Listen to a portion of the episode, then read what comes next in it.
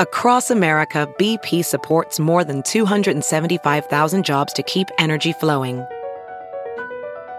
Jobs like updating turbines at one of our Indiana wind farms and producing more oil and gas with fewer operational emissions in the Gulf of Mexico. It's and, not or. See what doing both means for energy nationwide at bp.com slash investing in America.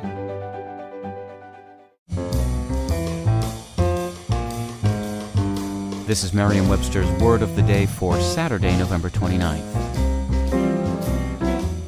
Brought to you by the new Merriam-Webster's Advanced Learners English Dictionary, designed for students and teachers of English as a second language.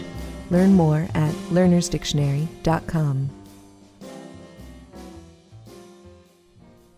The word of the day for November 29th is domicile, also pronounced domicile, and spelled D O M I C I L E. Domicile is a noun that means a dwelling place, place of residence, a home. It can also mean a person's fixed, permanent, and principal home for legal purposes, or the place where a corporation is actually or officially established. Here's the word used in a sentence from Thomas Hardy's Tess of the D'Urbervilles.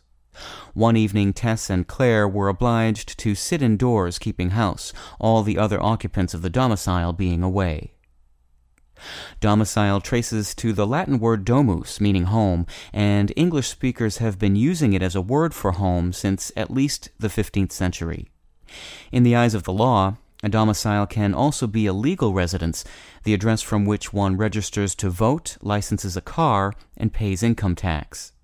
Wealthy people may have several homes in which they live at different times of the year, but only one of their homes can be their official domicile for all legal purposes. I'm Peter Sokolowski, and this was your word of the day for Saturday, November 29th. Visit the all new learnersdictionary.com, the ultimate online home for teachers and learners of English.